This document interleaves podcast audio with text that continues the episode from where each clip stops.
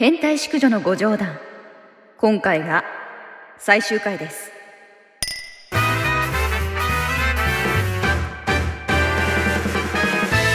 変態淑女のご冗談。紳士淑女の皆様、ごきげんよう。ご冗談のお時間でございます。この番組はすべてがご冗談、大人紳士淑女のお遊戯ラジオでございます。大人のあなたに居心地の良いお茶会を、えー、さんじゅっさい最後の青子でございます。来週月曜日、えー、にがつにじゅうろくにちに、えー、一つ年を取りまして、えー、さんじゅっさいの青子は最終回で、来週からはさんじゅういっさいの青子がまたお送りいたします。というわけでみんな騙された今回ね、まあ、返事ごかいめということなので、ちょっと釣っていかないとな。みんなぼーっとぼーっと聞くんじゃねえぞ、もっと集中して聞け。なんか鼻くそほじりながら聞いてんじゃないよ。ということで、ちょっとドキッとさせてみました。ごきげんよう。それはさておきなんですけども、前回ね、えー、夫婦の問題について、あまりにも熱語りしすぎて、あの、公開してからちょっとやりすぎたかなってすごい、あの、ずっとドキドキしてたんですけど、この一週間。あ、本日ですね、にせんにじゅうよねんの、えー、にがつにじゅういちにちですか、今日は。ということで、えー、ただいまにがつにじゅういちにちのさんじにじゅうごふん、あの、今回のちょっと取って出しで急いで取ってるんですけどもね、えー、前回そういう風な夫婦の話をさせていただきまして、まあ青段にね、ちょっと青子は口うるさすぎるとか、まあそれそういう風にいろいろ言われた件なんですけども、あのー、まああの一件があってね、あのお互いちょっとちょっと優しくなったんですけど、また思いやりを持ってね、接せられるようになったんですけども、私逆にちょっとね、青田に言いにくくなってしまいまして、また口うるさいって言われないかなーって心配になってるので、まあ、あの、私が言わない代わりにもちろん青田が忘れるという事態が起こってるんで、いろいろ弊害はあったんですが、まあ、仲直り的なのはできましたね。私があの、ベッドでイチャイチャしてる時に、あなたと仲直りできてよかったみたいな感じで言ったら、え、何喧嘩してたのみたいな感じで、え、どういうことみたいな感じで言われたんですけど、まあ、海水が戻ってきた。はい。あの、沖にね、水が戻ってきたということなんですけども。まあ、お互いのメンタルとかね、状況もありますしね、こういうのね、ほんと波なんだろうなーって、この繰り返しまた起こるでしょうなとは思ってますから、その時にどうするかですよね。だからね、ちょっとギスギスした関係性になる時ってあると思うんですけど、夫婦が。その時、まあちょっとやりすぎないかどうかみたいな話だと思うんですけども。まあ実はちょっと青段ね、今あの、会社で、えー、にじゅうごねんぐらいね、あの、新卒からずっと働いてる会社でね、よんじゅうろくさいおじさんまだ頑張ってるんですけども、ちょっとそれがね、あの、まあいろいろあって、もしかしたら辞めるかもしれへんみたいなことになってまして、今。だからちょっと開示の鉄骨渡り状態で今仕事してもらってるので、まあその辺もちょっと無意識的にね、あの、根底にあったのかもしれないですね、その辺のストレスがね。というわけで、あの、前回その話をさせていただいたところ、リアクションメールも皆様いただきました。えー、男性ろくじゅうだい、ジンさんです。いや、前回のラジオもさ、その老若男女から、下はじゅうだいから上はろくじゅうだいまで来る、すごい老若男女ラジオだって言ってたけど、もう、もう叶えそうですね、このラジオね。えー、ろくじゅうだいのお兄さんからいただいちゃいましたね。私は結婚さんじゅうろくねん。になりますが、すごいな。やはりお互いの育ってきた環境や習慣の違いで困惑したことはありましたが、私の年代は俺が働いて生活を守っているんだ的な、まさしく昭和的思考だったので、妻の方がかなり我慢していたと思います。それでも我慢ならない時があったんでしょう。泣きながら思ってることを伝えてきたことも多々ありました。しかし子供が生まれ育つとともに、平成から令和と変わる中で、徐々に私の考え方も変わり、言い方がおかしいかもしれませんが、家族全員、かっこ妻と娘一人の人生を背負わなくていいんだ。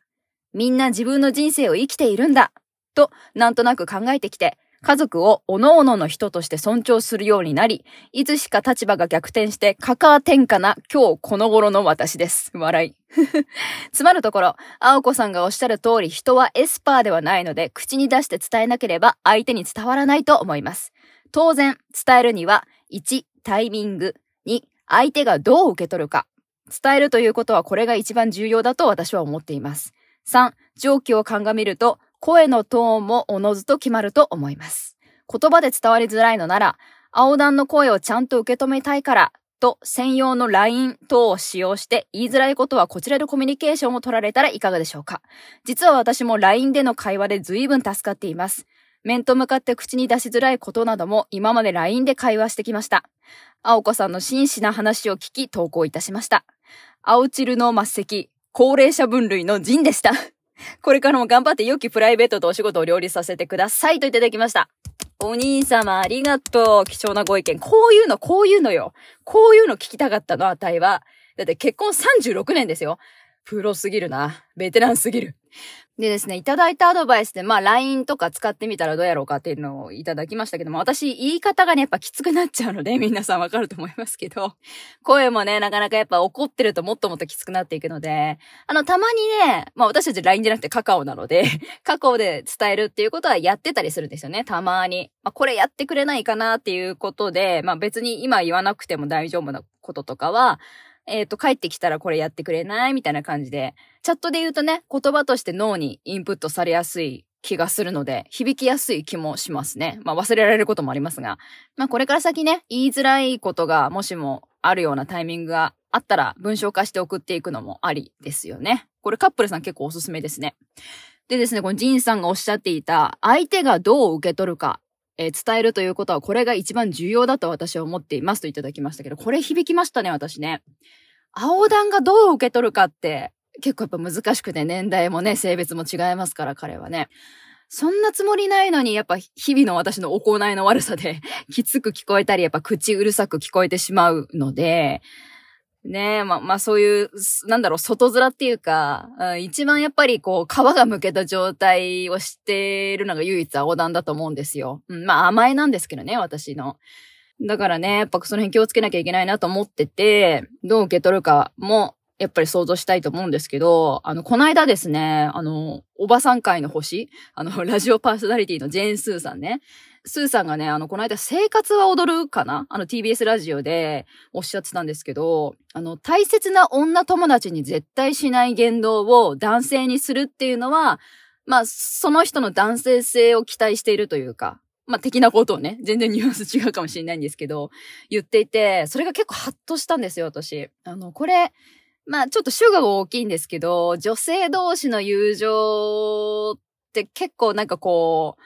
相手に気遣ったり、やっぱするじゃないですか。好きなので、その友達のことを。あの、大切な女友達にしないことをなんで旦那にするのか、みたいなのって結構、あーって思ったんですよね。なんか大切な女友達って失いたくないじゃないですか。もう自分の酸いも甘いも知っとるみたいな。やっぱその対応をなんで旦那にできないのかって自分で考えた時に、うわ、良くないなと思って。失いたくないのは一緒なんですよ、やっぱり。そらね、青段もね。でもなんか家族ってなっちゃうと雑になっちゃうんだよなーみたいな。やっぱ良くないですね。相手がどう受け取るかとかね、その辺を考えた上で思いよりを持たないといけないなと、改めて気づかされた一週間でございました。でですね、前回の私話したことに内容についてね、こんなお便りもいただいたんですよ。あの、男性ごじゅう代、しくじりポンコツさんです。これ実はね、お悩み相談でいただいたんですけども、青子様、はじめまして。初めてお便りさせていただきます。え前回、夫婦間のリスペクトに関するお話をされておりましたが、私はにじゅうさんさいで結婚し、現在ごじゅうにさいですので、にじゅうきゅうねんかん結婚生活をしておりますが、ほぼ別居婚です。離婚が面倒なので結婚生活を続けているのだと思います。結婚後さんねんを過ぎた頃からスキンシップや夫婦生活は全くと言っていいほどありません。若かりし頃は積極的にアプローチしましたが、拒まれ続けたのでアプローチする気力もなくなりました。現在、対面での会話はほぼありません。必要なことは ライン かショートメールで行います。もちろん、結婚していいこともたくさんありましたが、今となっては辛いことの方が多いように感じてしまいます。現状について深く考えると虚しくなります。相手に対するリスペクトはあるとは思いません。一方で、憎しみなどもありません。興味がないと表現した方が合ってるのかもしれません。相手も同じように感じてると思います。さてこの先、どのような手を打てばいいのでしょうか。あの、リスナーに逆お悩み相談したら逆逆お悩み相談で帰ってきたというパターンなんですけど。いやいや、お兄さんね、結婚さんじゅうねん近く経ってる方にまださんねんめのオイラが言えることは特にないので、解決法とかねえよと思って普通オタとしてね、せっかくだからご紹介させていただきました。いや、私ね、やっぱり言い方あんまり良くないと思うんですけど、こういった熟年夫婦さんたくさん見てきたし、だからやっぱ個人的にはですね、スキンシップが大事だなと思ってて、スキンシップ拒まれちゃったら、いやーもう恋人としてはまず終わっちゃうのかなっていう感覚があって、もちろんあのスキンシップなくても恋人同士でいる方はいるんですけども、やっぱり多くは、えー、スキンシップ終了したらやっぱ家族や、まあ、友達っていう感覚で一緒にやっていく風になると思うんですよ。例えばお子さんがいなかったら、やっぱ家族でやっていくって結構難しいんじゃないかなと思ってて、あのー、まあ、友達って感覚の夫婦さんもね、たくさんいらっしゃると思うんですけど、まあ、戦友とかね、いろいろありますけども、やっぱ恋人としていつまでも一緒にいたいっていう風な気持ちが片方にもしもあったら、あの、きついですよね。それはやっぱりスキンシップ取れなくなるっていうのは。で、やっぱ恋人として、まあ、終わってしまったっていう形になったら、じゃあなぜその後結婚を続けるのかみたいなことになってきちゃいますよね。あの、経済的なものだったりとかもあると思うんですけど、まあ人って本来別に一人で生きていきますから、私からしてみるとね。だからやっぱ、まあ家族って感覚か友達って感覚か、まあ他の、まあパートナーとか相方とかいろいろありますけど、まあその辺がやっぱうまく噛み合ってないと難しいですよね。やっぱ夫婦って続けていくと。むずいなって思いましたね。私このお便り読んで。で、まあここで終わらすわけにもいかねえと思って、やっぱここはね、経験者に聞くしかねえなと思いまして、えー、私の青段、青団ちゃんね、あの、離婚してますから、一回。離婚経験者ですから。まあ、どういうところが面倒なんて聞いたんですよ、やっぱりね。そしたら二つございまして。えー、まあ、第一に、やっぱり自分らの所有物、まあ、お金、えー、その書類周りをやっぱ全清算しなきゃいけなくなると。あの、期間が長ければ長いほどね、結婚生活の。もう大変よと。で、やっぱ、青段はですね、あの、前回、前回の結婚ね、前妻さん、前妻というんですか、前妻とは基本会話はあんまなくてですね、あってもこう短文でぶっきらぼうな感じだったらしいんですけど、でもやっぱ離婚するギリギリまでね、たまに一緒に飲みに行ったりはしてたみたいなんですよ。だからそのぐらいの仲は一応あったみたいで、まあ状態としてはね、このしくじりポンコツさんよりは全然良かったみたいなんですけど、まあそれでもやっぱ揉めまくる。離婚で別れるってなった時に、じゃあこれはどうする、これはどうするみたいなその所有権の部分とかね。もうそれで揉めまくることは目に見えてるからすげえ億劫だったって言ってました、離婚するのが。そりゃそうだよねって。やっぱ基本会話したくないからね、こういうふうに ライン でやり取りしてるわけなんですけど、やっぱ実際に会話しないと難しいところもあると思うんでね。で、まあ、二つ目にね、その青段が億劫、何が億劫だったかっていう二つ目がね、やっぱ親戚家族だったり会社とかに周りに伝えなきゃいけないっていうのがやっぱしんどかったって言ってましたね。めんどくさいというかね。やっぱ報告ってポジティブだったらいいけど、やっぱネガティブなことは腰が重いですよね。そうだろうなって思います、本当に。だからこう、しくじるポンコツさんもね、現状維持、現状維持つって目つぶってやってきたとは思うんですけども、ずーっとうっすら、ストレス感じ続ける生活ってきつくないですかね。こうやって深く考えると虚しくなるって書いていらっしゃいますけど、それってやっぱ辛いよなと思いますよね。まあ相手に興味がないって言ったって、やっぱこの弱小ラジオにね、わざわざ、あの、こういう風に書いてくださるくらいの記録があるってことはどうにかしたいとは思ってるはずなんですよね。あの、このお相手との関係性を、まあどちらかが病院に通うようになるまでやるのか、まあ、ボケてもやるのか、墓までやるのかっていう。しくじるポンコツさんもそうですけど、まあ、お相手だって自分の人生がありますから、いつかやらなきゃいけない生産って、今まだごじゅうに若いうちにやってもいいんじゃないですか若輩者が言うてますけども。お相手もね、あの、しくじるポンコツさんが 言, 言ってくれるのを待ってる気がしますけどね、そろそろ、ね、もう生産すっかみたいな感じで。まあ、お互い主導権握るのは嫌だろうけどね、こういう時ね。また直接話すのもしんどいだろうけど、いつか、いつかやらなきゃいけないことなんじゃないかなと思いますね、やっぱりね。わかってると思うけどね、お兄さんも。なんか前回に続きこれ、なんかめっちゃアダルトな番組になってるよね。なんかそういう、まあ、エロとかそういう意味じゃない、なんかアダルトね。大人のラジオですね、これほんとね。まあ、いっか、そんな塩梅でね。というわけで、あの、他、お便り、えー、YouTube や Spotify などで、えー、この件に関して、えー、私たち夫婦の件に関してコメントくださった皆様、本当にありがとうございます。全部読ませていただいております。あとですね、別件で、前回、えー、元 エスエム 嬢の妻が、えー、私、青子のね、なめ犬掲示板トークに反応した件で、えー、再度メール、お便りくださった、えー、男性よんじゅう代バター好きな犬さんもありがとうございました。あの、どういうことって言ったんですよ。その エスエム 嬢の嫁がね、なんでなめ犬掲示板に反応したかっていうと、まあ昔その嬢をやられていた妻が、えー、なめ犬掲示板に店の源氏名とプロフをそのまま使われてなりすまし投稿されて、えー、店に行かなくても値とプレイできるわよん的な感じで営業妨害に遭われたということでした。なるほどね。まあね、当時も掲示板でそういうことあったんだなと思って。今だとね、エスエヌエス にもね、その嬢の写メ日記とかね、画像を勝手に使われたり、逆もしかりなんつことで、なりすましなんてやり放題ですけど。いや、これだから下手したらさ、あの、青子のなりすましもさ、なめ犬掲示板に登場する可能性あるからね。また、旦那に黙って始めちゃいました、みたいな。ありえるから、で、あ、青子やんみたいな感じで会いに行ったら全然ちゃう人を来るみたいな。でもまあ、青子の顔知らなかったらわかんないですからね、でもね。青子でーすって登場してさ。全然ちゃうけども、まあ、ね、そこはそこで楽しんでいただいて。ね、皆さんも、青子のなりすましにはご注意ください。青子、なめ犬掲示板、もう卒業してます。ご冗談。今週思ったこと、というか、えー、ちょっと前から思ってたことなんですけども、えー、異性間の結婚後、配偶者のこと、じゃあ、なんて呼んだらいいの？問題ということです、えー。どういうことかと言いますと、えー、自分が前に X に投稿したやつをちょっと読みますね。私、青子のね、えー。結婚した男女間の旦那、主人という名称で勝手に上下関係がついてしまう問題。個人的には日本語は本来の意味より一般的な印象が正解にある文化がでかいので、結構どうでもいいなと思っている。ただ、ご主人。奥さんはなるべく使用しないようには心がけたり、気になる人は割と過激よねという感じで、えー、私が前 X に投稿させていただきました。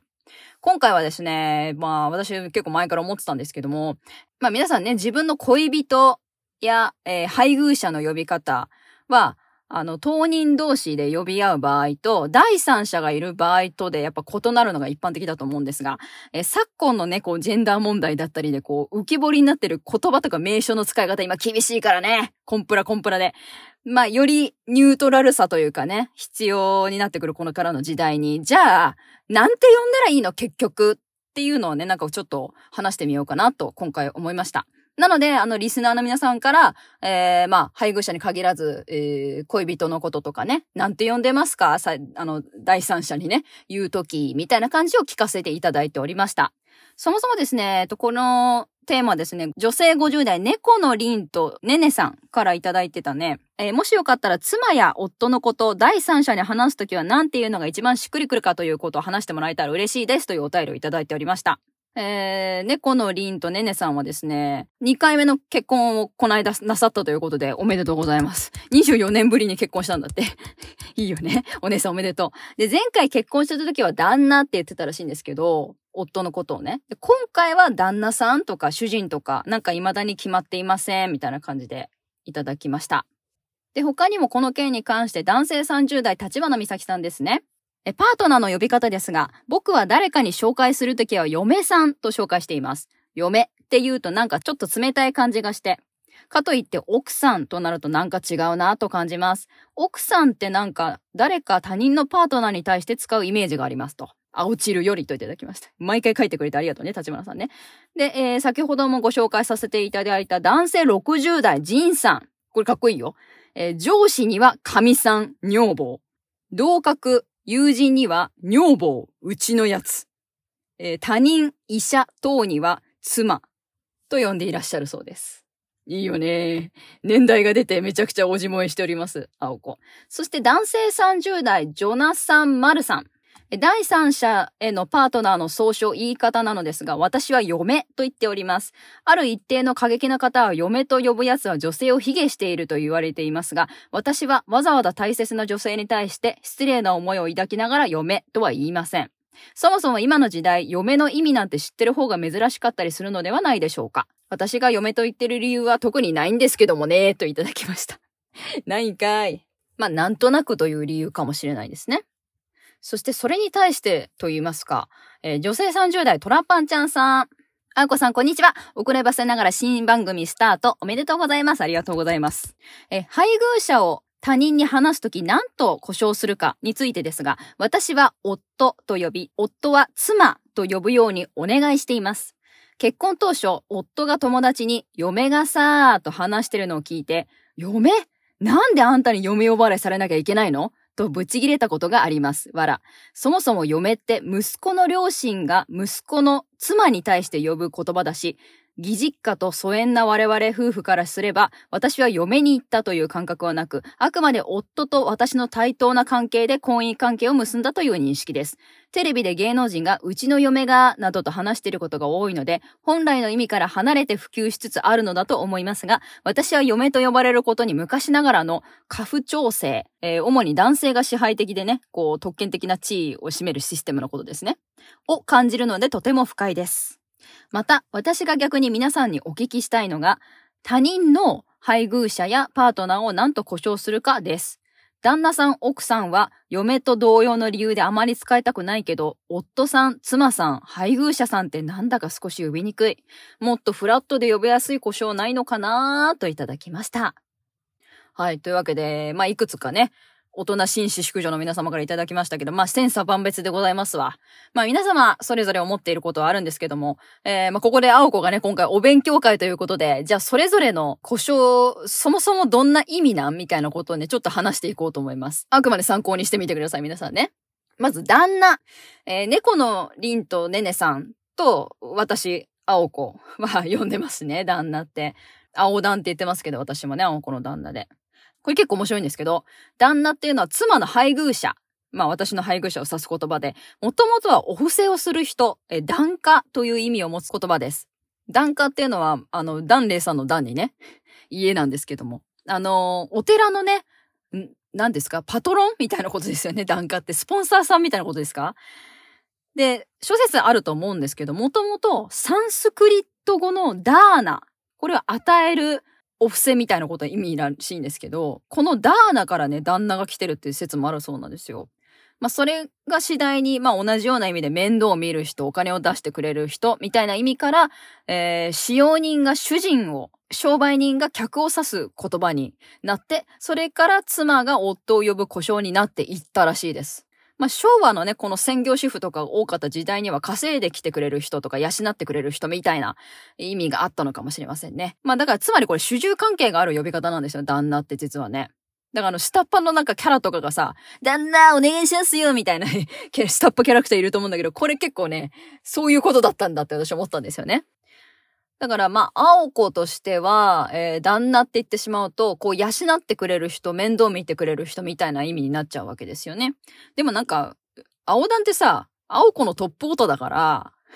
トップオータだからさ、ティーオー だからあいつ。まあ、そんなにおかしくないのかなとは実は思って私これ見て。ちょっとしたたかな考えのある妻の呼び方かもしれないですね。あいちょちょっと下から行っちゃいます、あたいみたいな。だからまあ、一応その主従関係があるんで、そんな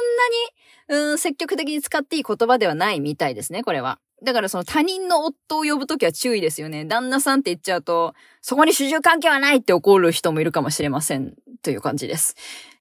じゃあ、嫁、行きましょうか。嫁という言葉はですね、鎌倉時代、えー、せんにひゃくななじゅうごねんにあった言葉らしいんですけど、え本来、まあ、さっきトラパンちゃんさんがね、おっしゃってた通り、え息子のところに嫁いできた女性という意味なんです。なので本来は夫の親が息子の配偶者に対してだけ使える言葉らしいんですよね。だ結婚した、あの、相手の父ちゃん母ちゃんだけが使えると。だから夫が妻のことを嫁って呼ぶのは実は間違っているらしいです。えー、まあ本来っていうのは女性が男性の家に嫁ぐ時代の名残のある言葉ということですね。で、この言い方ですね、おそらく落語家とか歌舞伎とか伝統系の教えていらっしゃる方、まあ、家に住み込んでいる人たちの間で、えー、お嫁さんなんつって使ってたみたいですね。だから今でも芸人さんたち、まあ、テレビとかでもね、引き継がれて使われているのかもしれないです。で、まあ、女に家を背負わせるっていう感じの成り立ちがあったりするので、まあ、今でも、こう、平然と使ってしまうと、なそういう関係性を理想としている人たちの言葉遣いだと感じる人もいるかもしれないという感じですね。で、さっきね、ろくじゅう代のお兄さんのジンさんが言ってた女房ですね。まあ、女房あんま使ってる人は、あの、年代に限られると思うんですけど、まあ、女房って女にぼ、女に棒って書くじゃないですか。まあ、やっぱ一人住み用の棒っていう漢字を使うんですけど、まあ、部屋を与えられてて、屋敷に仕えた女性のことを指すそうです、これ。でつまり、あの、自分の妻を表す言葉ではなくて、えー、身分の高い貴族に仕えていた、身の回りの世話をしていた、えー、妻以外の女性のことを指していたそうです。で、江戸時代からは、もともと武士たちが、えー、自分より立場の上の方に、えー、自分の妻を紹介するときに、私の身の回りの世話をしてくれてる女性という意味で、えー、妻をちょっと下げた感じの、謙譲語として使われたのが女房らしいですね。まあ、これは古い古い言葉ですよ。昔ながらの呼び方なんですよね。で、神さんもあるんですけど、神さんって言いますよね、妻のこと。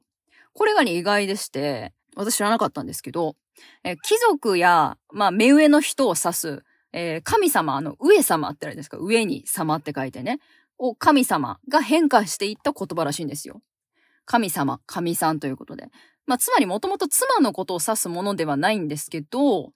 えー、妻のことを神さんっていう方がいらっしゃるのは、自分より妻を上様だと思っていらっしゃる意味になるわけですね、これはだから。だから由来がすごくいいんですよ、これは。で今では結構砕けた印象のね、使い方になってるんですけどもね。まあ、ただ、おかみさんとかね、あの、言ったりするんですけども、それにはあの、親しみや敬意が感じられるような言葉だなと思いました。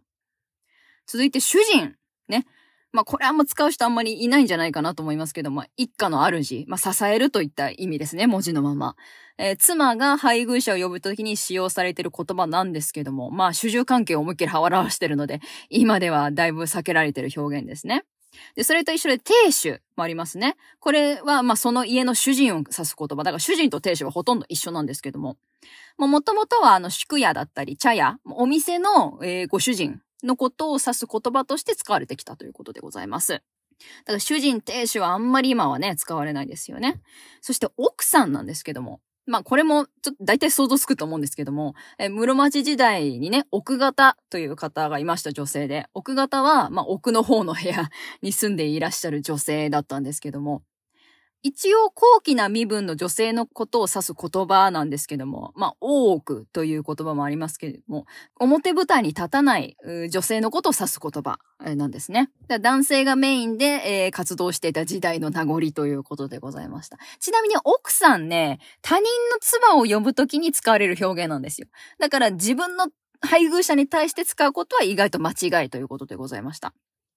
で、この奥さんはですね、私、あの、結構思うところがあって、もう言わないようにしてますけど、で、前ね、めっちゃ言ってたからちょっと癖で言っちゃう時も今でもあるんですけど、これもね、うちの母親、毎回このラジオで自分の母親の話してますけど、ごめんね。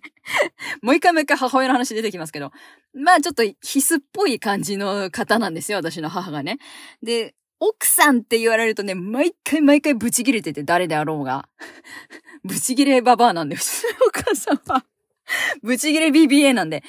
あの、結婚してた時もね、あのー、まあ、やっぱり昔ですから、言うて、もうにじゅうねんぐらい前ですよ。だから、えー、奥さんって言うじゃないですか。やっぱその他人ね、第三者の方が、奥さんはどう思われますかとか、なんか聞くじゃないですか、夫婦でいたら。そう、もう奥さんって言われた瞬間ね、もうブチギレですよ。私は奥まってませんみたいな。もうでっかい声で切れてて。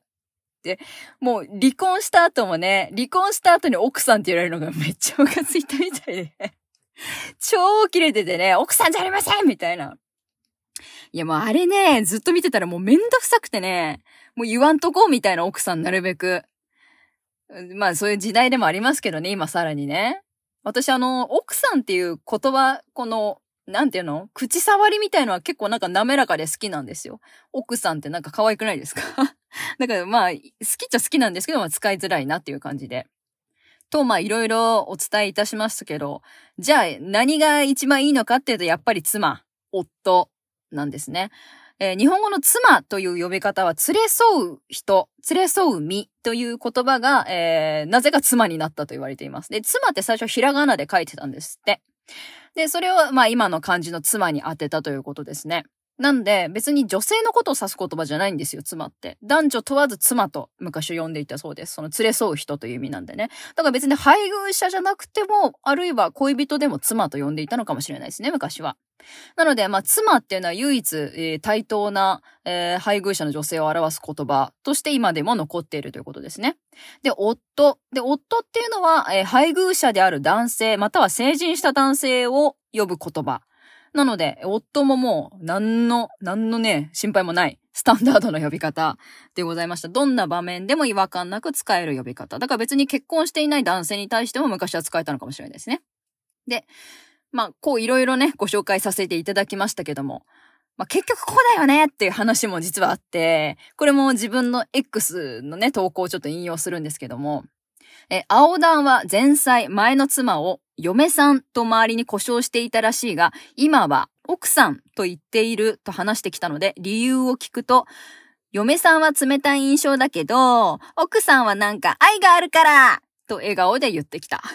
全く意味がわからない。しかし、あー、まあ日本語ってそういうもんだよな。結局、おのおののイメージなんだよなーってなりました。というふうに私はまあ エックス に書きましたね。もうまさしくこれだなと思ってて、まあ、日本語のいつも面白いなーって思うところが、えー、多数決に従う、えー、マジョリティが正解、えー、流行り物が好きっていう、こう、日本人らしさが言葉にも、えー、ね、影響されちゃってるっていうところが日本語の面白いところで、つまりな、元々の意味ってどんどんなくなっていくんですよ、日本語って。元の意味じゃなくて、現行のイメージが意味に昇格していくシステムなんですよね、日本語ってね。なので、まあ、こういうことになるよなと。だからそもそもの意味なんて考えたことがない人が使うわけですよ。あの、言葉なんていうのは、印象、イメージで使うわけですね。だからネットスラングとかもすぐ意味変わっていくじゃん。だから結局、もうこれがそういうもんなんだよなって思ってね、意味とか印象で使っちゃってるよね、みたいなところで。で、それが、えー、もちろんもう本来の意味としては間違いなんだけど、なんか、多数においては、ああまあ、えんちゃうみたいな。えんちゃうとかいう判断もなくね、はいはいみたいな感じで使われるのが日本語なんですけども。ただね、やっぱこういうふうにいざ調べてみると、私もね、夫って言い方になれないといけないなと思ってて、普通に誰に対しても旦那って言ってるし、なんなら旦那さんって言ってますからね、誰に対しても私ね、目上に対しても。私なんか、これこそね、イメージなんですけど、夫ってすっごく冷たく感じちゃうんですよ、個人的に。だからあんま使いたくないんだけど、まあいい年した大人だからね、ほんと夫って言わなきゃいけないんですが。まあ今回ね、こういう風に調べてみて皆さん勉強になったと思いますけど、まあ大変なのはね、やっぱこう女性差別的なもの、今となっては女性差別的なものが正解だった時代の呼び方が今になっても続いてるので、気をつけないと、もう女性に対して失礼になる可能性があるなぁと私も思っています。結局だからさ、なんか神さんって一番よくねと思って。もうこのラジオでそうしようか、おかみさんって呼ぼうかな、全部の妻のことを。まあだから夫さん、妻さんがもういいんだよね、本当は。もうこれで広まったらいいわけだよね。なんか、えって言われそうだけど、夫さん、妻さんって言ったら、でもそれが一番いいよね、今んとこね。もう返上ではそうしていこうかなと思ってます。あの、夫さん、妻さん、あるいはおかみさん。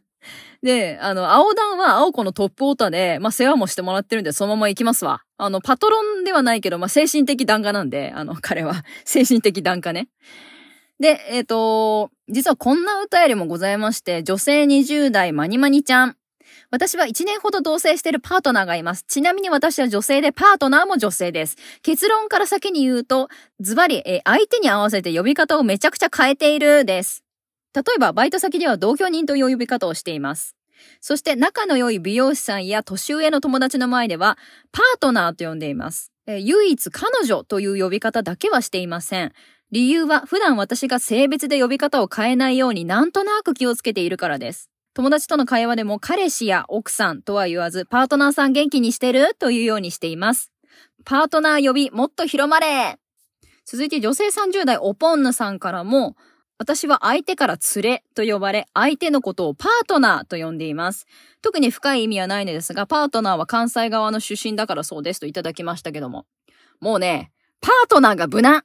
なんか既婚者にはあんま使わないイメージですけど、パートナーさんがもうね、妻にも夫にも言えるし、もう超無難。えってまだなりそうですけど、なんか将来的にはもうパートナーになってそうな気がする。呼び方としては。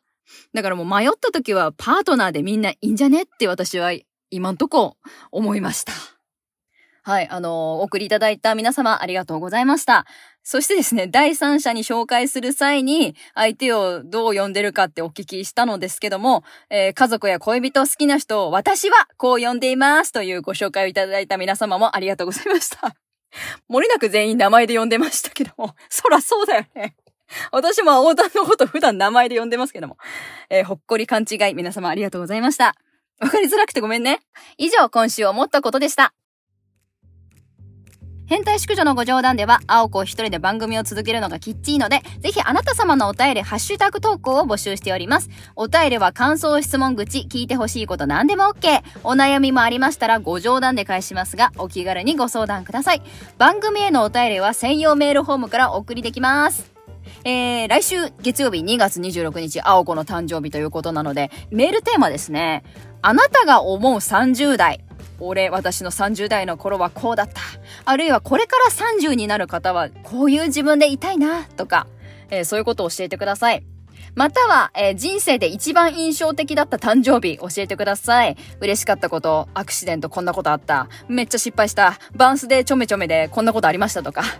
そんな話、えー、自分の話、自分の誕生日でも、他人の誕生日の話でも OK です。青子へのバースデーメッセージも待ってます。私はさんじゅういちになりますが、特に何も変わりません。でですね、あの、Spotify の、うー聞いてる皆様ね、Spotify のなんか説明欄、この音声の説明欄の ユーアールエル がなんかうまく機能しないらしくてですね、もう Spotify の ユーアールエル め、難しいからね、お、おいら諦めてます。なんか Spotify ってうまく稼働しないんだよね、ユーアールエル が。よくわかんないんですわ。だから番組の公式の エックス とかね、あの、ホームページとかにめちゃくちゃあの、お便りフォームへの ユーアールエル 載ってるので、そっからあの、記録があったら送ってください。また、エスエヌエス への投稿はハッシュタグ。カタカナよんもじ変所でお願いします。番組内でご紹介させていただくかもしれません。今回は長くなってしまったので、ハッシュタグ読み割愛いたします。次回はね、あの、Apple Podcast レビューとか今いただいてるんで、そっちも一緒に紹介させていただきますね。また、私、青子が青子先生として、すべての大人淑女へ向けた、一人遊び用おすすめアダルトグッズや、女性向け作品を紹介するブログ、ソロラボも随時更新中です。ソロで大人なラブ時間を楽しむ淑女の皆様は、ぜひチェックしてみてくださいね。でですね、ソロラボ、初めて、えー、お悩み相談回答記事書きました。えー、ラジオネームまいさんの、えー、彼氏がまだ一度もエッチしてくれませんという、うーん、大変なお悩みを、えー、ソロラボの方ではっせんはっぴゃくもじ以上かけて回答しています。すげえ大変だった。長くなった。なんか初めて私お悩み相談を文章化したんですけど、めっちゃ長くなっちゃって。これ毎回やるのって自分で覚えたんですけど、まあ楽しかったです。でもよかったらお読みください。すべての情報はこの音声の説明欄をご覧ください。または変態淑女のご冗談で各種プラットフォームでググれかすということでございました。来週はさんじゅういっさいになったピッカピカな青子でお相手させていただきます。それでは皆様、次回も上質なご冗談を。またのお茶会までごきげんよう。